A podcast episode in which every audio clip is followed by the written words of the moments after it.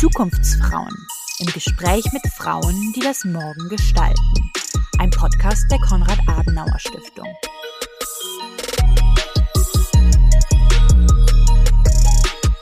Hallo und herzlich willkommen zu einer neuen Folge der Zukunftsfrauen mit mir, Cara Emilia Dürr. In einer knappen Woche, also am 3. Dezember, ist der Internationale Tag der Menschen mit Behinderung.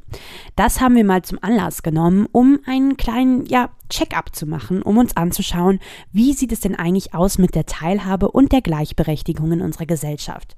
Wie steht es zum Beispiel um die gesundheitliche Versorgung von Menschen mit Behinderungen und wie ist die Lage auf dem Arbeitsmarkt? Das alles wollen wir uns heute mal eher auf einer politischen Ebene anschauen und gucken, wie hier so die Pläne sind. Deshalb sprechen wir mit Claudia Middendorf. Sie ist Diplom-Sozialpädagogin und seit 2017 Beauftragte der Landesregierung NRW für Menschen mit Behinderungen sowie Patientinnen und Patienten.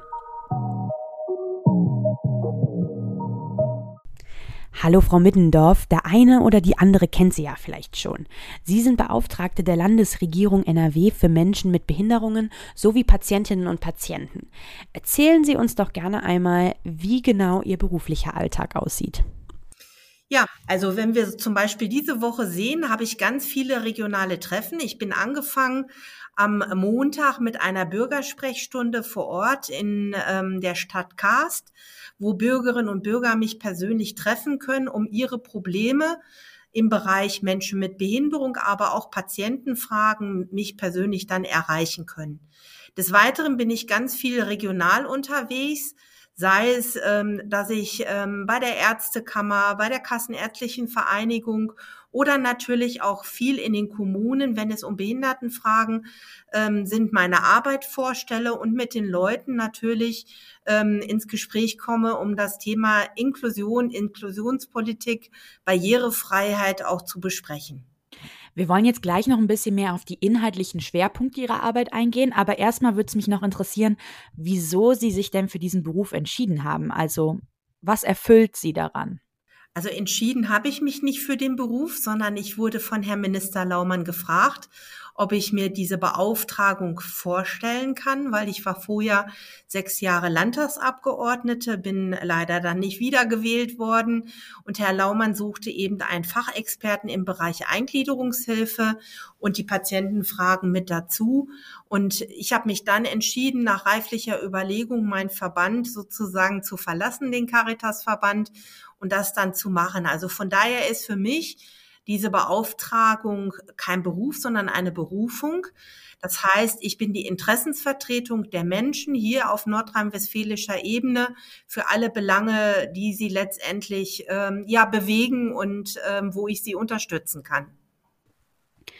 Sie haben gerade gesagt, dass Sie die Interessenvertretung sind. Ich persönlich stelle mir das schon auch schwer vor, immer alle Interessen unter einen Hut zu bekommen und einen Kompromiss zu finden. Wie handeln Sie das? Also was ich Ihnen sagen kann, Frau Dürr, ist, dass es äh, schwer ist, sage ich mal, Beschlüsse durchzusetzen. Mach das mal an einem Beispiel ähm, vielleicht fest. Mhm, gerne. Ähm, wir möchten gerne die Gemeindeordnung verändert haben, ähm, den Paragraphen 27a, wo es um die Beiräte in den Gemeinden geht, in den Städten, in den Rathäusern einmal den Beirat für Menschen mit Behinderung, aber auch die Beiräte Senioren und natürlich Jugendparlamente einzurichten. Und da ist es dann schwierig, die Gemeinden, die Städte davon zu überzeugen, dass Beiräte ein Expertengremium ist, um, sage ich mal, Themen in der politischen Lage auch einzuschätzen und, äh, sage ich mal, von Experten in eigener Sache auch zu hören, ist das kompatibel, ist das sinnvoll oder ähm, wie können wir auch damit umgehen, um auf Menschen mit Behinderung oder auf Senioren oder auf Jugendliche auch einzugehen. Und da ist es dann schwierig, die Gemeinden davon zu überzeugen, weil es geht ja immer um das Thema Konnexität, es geht immer um Geld letztendlich, ähm, ob diese Gremien dann sinnvoll sind. Also von daher ist es manchmal sehr, sehr schwierig, Beschlüsse, die sowohl von den Interessensvertretungen ähm, aber auch von mir natürlich als ganz positiv gesehen werden, in die Landschaft, also in die kommunalpolitische Landschaft zu geben.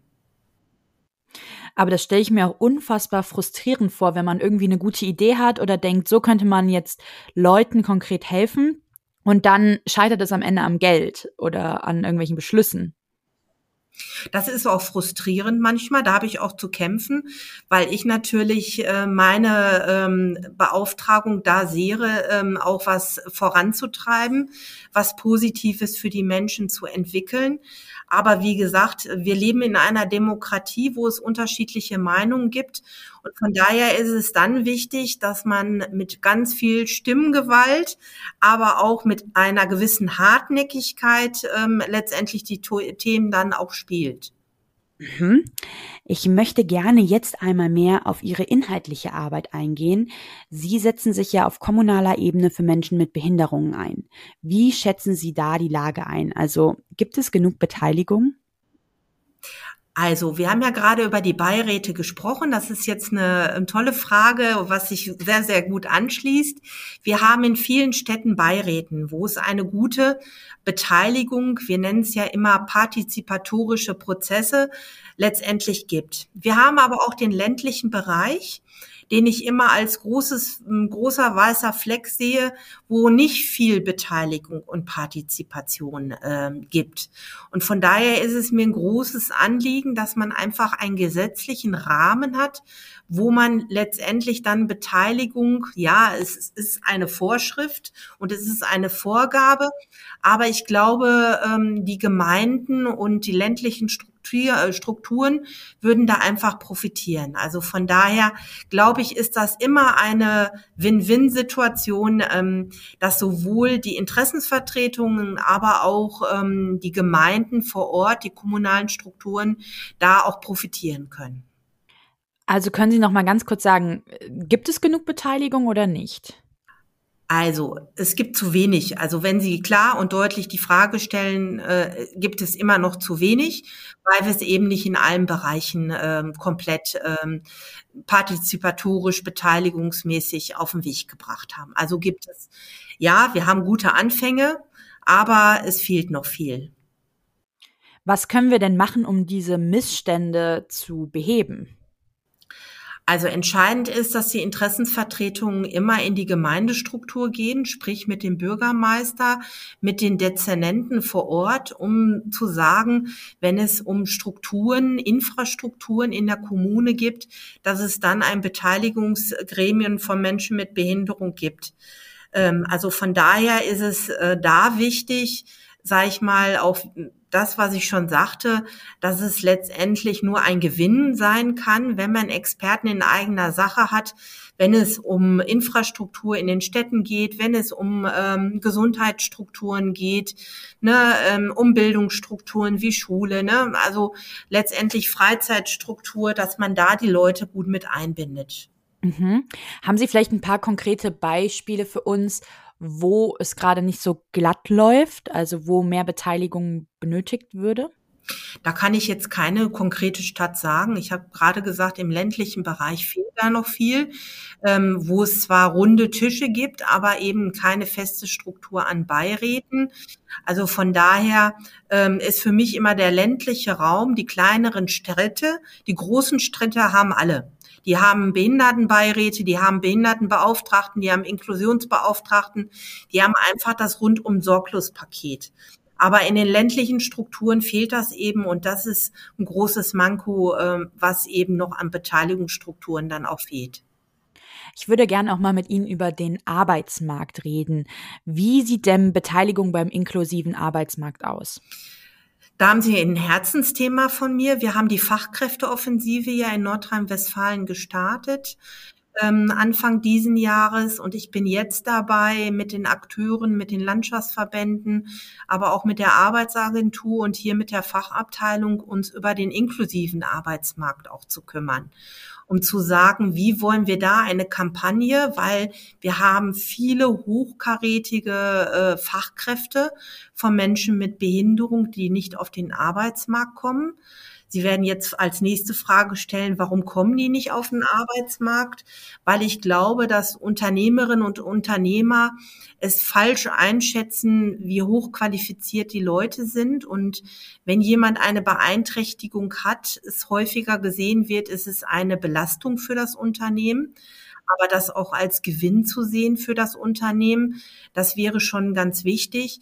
Und wir sind natürlich jetzt, und weil wir gesagt haben, wir sind Vorbild, Vorbild heißt, das Land muss auch als Vorreiter dienen. Wir werden jetzt eine Stabstelle im Innenministerium zum Thema Inklusion auf dem Arbeitsmarkt in Landesbehörden ähm, jetzt äh, am 30.11. einrichten um da noch mehr ähm, arbeitsmarktpolitische Inklusion in Richtung Landesbehörden, landesähnliche Betriebe auch zu bekommen, um zu sagen, wir wollen die Quote der neuen Einstellungen von fünf Prozent auf jeden Fall gewährleisten und wir wollen ein Vorbild für alle anderen Unternehmerinnen und Unternehmern im Land Nordrhein-Westfalen sein. Ich möchte gerne nochmal auf dieses falsche Bild der ArbeitnehmerInnen eingehen, das Sie angesprochen haben. Was sind da Ihre Ideen, um darin etwas zu ändern? Also wir wollen auf jeden Fall Best Practice Beispiele. Das soll die Kampagne auf jeden Fall beinhalten, dass Unternehmerinnen und Unternehmern anderen Unternehmen natürlich schildern, wie positiv letztendlich auch äh, ein ähm, Mitarbeiter mit Behinderung ist. Also von daher hoffen wir, dass durch äh, positive ähm, Beispiele das Thema inklusiver Arbeitsmarkt dann äh, doch nochmal Türen und Touren für andere Unternehmerinnen und Unternehmer letztendlich dann auch äh, ja öffnet. Mhm. Wo sehen Sie denn die größten Herausforderungen in der Gesellschaft für Menschen mit Behinderungen?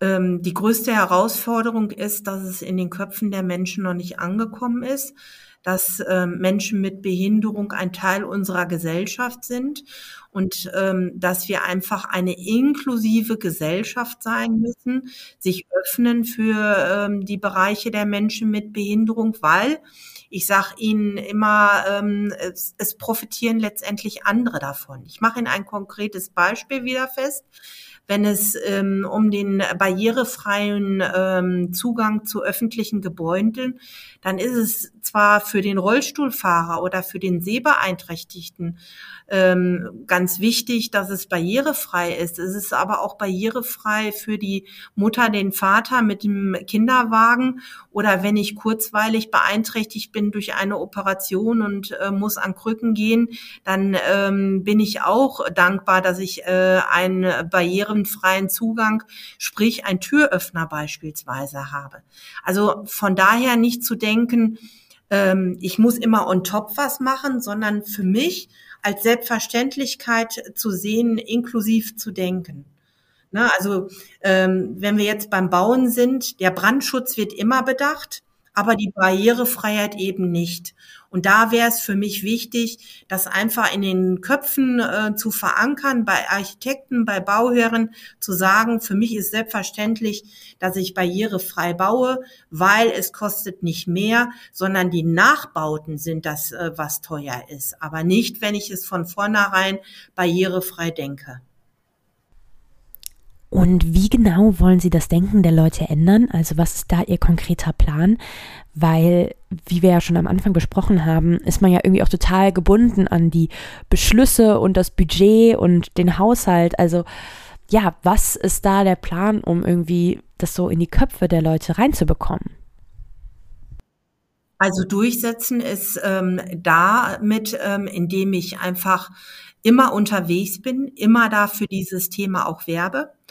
Punkt zwei ist, wir werden jetzt auf Landesebene eine interministerielle Arbeitsgruppe haben von allen Ministerien, wo es um Inklusion und Barrierefreiheit geht, das in den Köpfen auch aller Ministerien letztendlich zu haben.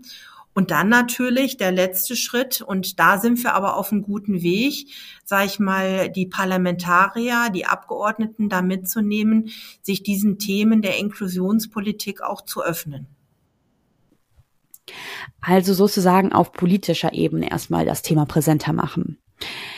Ähm, ich möchte jetzt auch noch mal kurz auf einen anderen Bereich eingehen, für den Sie sich ja auch einsetzen, und zwar die gesundheitliche Versorgung von Menschen mit Behinderungen. Wie schätzen Sie da aktuell die Lage in Deutschland ein? Also da ist noch ganz viel Luft nach oben. Deswegen habe ich 2017, als ich ja sozusagen diese Doppelrolle als Beauftragte bekommen habe, insbesondere die gesundheitliche Versorgung von Menschen mit Beeinträchtigung in den Fokus genommen. Wir sind derzeit dabei, uns dem Themenbereich barrierefreie Arztpraxen ähm, natürlich anzugucken. Ähm, da soll es demnächst ein ähm, Gutachten auf Bundesebene, das wollen wir abwarten, um dann zu gucken, was wollen wir auf, auf Landesebene in Nordrhein-Westfalen umsetzen. Aber wir haben auch immer noch das Thema Leichtsprache ähm, in, im Gesundheitssystem. Also wie können wir Menschen auch mitnehmen? Ähm, und generell ist ja das Gesundheitssystem, muss man sagen, wirklich ins Wanken gekommen. Ähm, wenn wir uns, äh, sage ich mal, die Apothekenlandschaft, die Hausärztelandschaft, ähm, die Krankenhäuser, all die Bereiche angucken, die für Patientinnen und Patienten ähm, wichtig sind, ähm, die doch, äh, sage ich mal, in einer Schieflage teilweise sind. Mhm. Das ist natürlich irgendwie auch ein frustrierender Status quo. Was motiviert Sie denn zu Ihrer Arbeit? Also erstmal motivieren mich die Menschen, die mir den Auftrag gegeben haben und die mit mir zusammenarbeiten. Ich habe ganz viele Arbeitsgruppen, zum Beispiel meinen Landesbehindertenbeirat, der aus 13 Akteuren mit unterschiedlichen Beeinträchtigungsbildern letztendlich äh, mir den politischen Input in allen Bereichen gibt. Wenn es zum Thema Gesundheit, Arbeitsmarkt, ähm, äh, Wohnungspolitik, also wirklich auf allen Verkehrspolitik, auf allen Bereichen letztendlich mit zur Seite stehen. Und natürlich die größte Motivation ist, wenn man was politisch durchsetzen kann. Ich habe zum Beispiel 2018 die Koordinierungsstelle in, ähm, in die Wege geleitet, wo es natürlich um Partizipation, äh, Partizipation geht, Beteiligung von Gesetzgebungsverfahren, was wir vorher auch nicht im Land haben.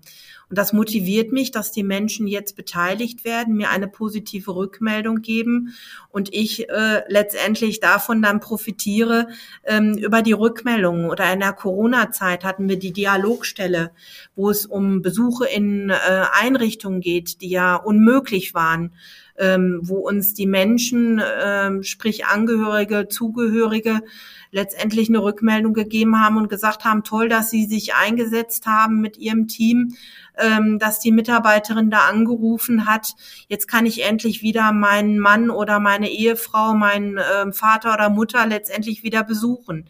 Und diese Rückmeldungen geben uns Mut und diese positiven Rückmeldungen motivieren mich, meine, meine Arbeit weiterzumachen und immer dafür zu kämpfen. Jetzt wollen wir noch einmal zum Abschluss ganz kurz in die Zukunft schauen. Welche Ziele sind denn so die, die Sie jetzt noch am meisten verfolgen wollen in Ihrer Amtszeit? Also das Ziel ist einmal, wir haben sie gerade schon gesandt, wir machen sie einfach nochmal als Bündel zusammen, ist der inklusive Arbeitsmarkt, wo wir dringend was für tun müssen. Ähm, dann natürlich äh, der Bereich Partizipation, Mitwirkung, Beteiligung in den Kommunen, da wo die Menschen leben, dass sie dort vor Ort auch wirklich beteiligt und mitwirken können. Das ist der zweite Punkt. Und der dritte und wichtige Punkt ist die gesundheitliche Versorgung von Menschen in Nordrhein-Westfalen. Nicht nur für den Bereich Menschen mit Behinderung, sondern für alle Patientinnen und Patienten zu sichern und dass sie sich gut im Gesundheitssystem aufgehoben fühlen. Das war doch nochmal eine sehr gute Zusammenfassung jetzt zum Abschluss. Liebe Frau Mittendorf, Dankeschön für die Einblicke in Ihre Arbeit als Landesbeauftragte für Menschen mit Behinderungen sowie Patientinnen und Patienten und auch für den kleinen Check-up, wo wir gerade beim Thema Teilhabe so stehen. Sehr gerne, Frau Dürr. Hat mir Spaß gemacht. Mir auch. Dankeschön.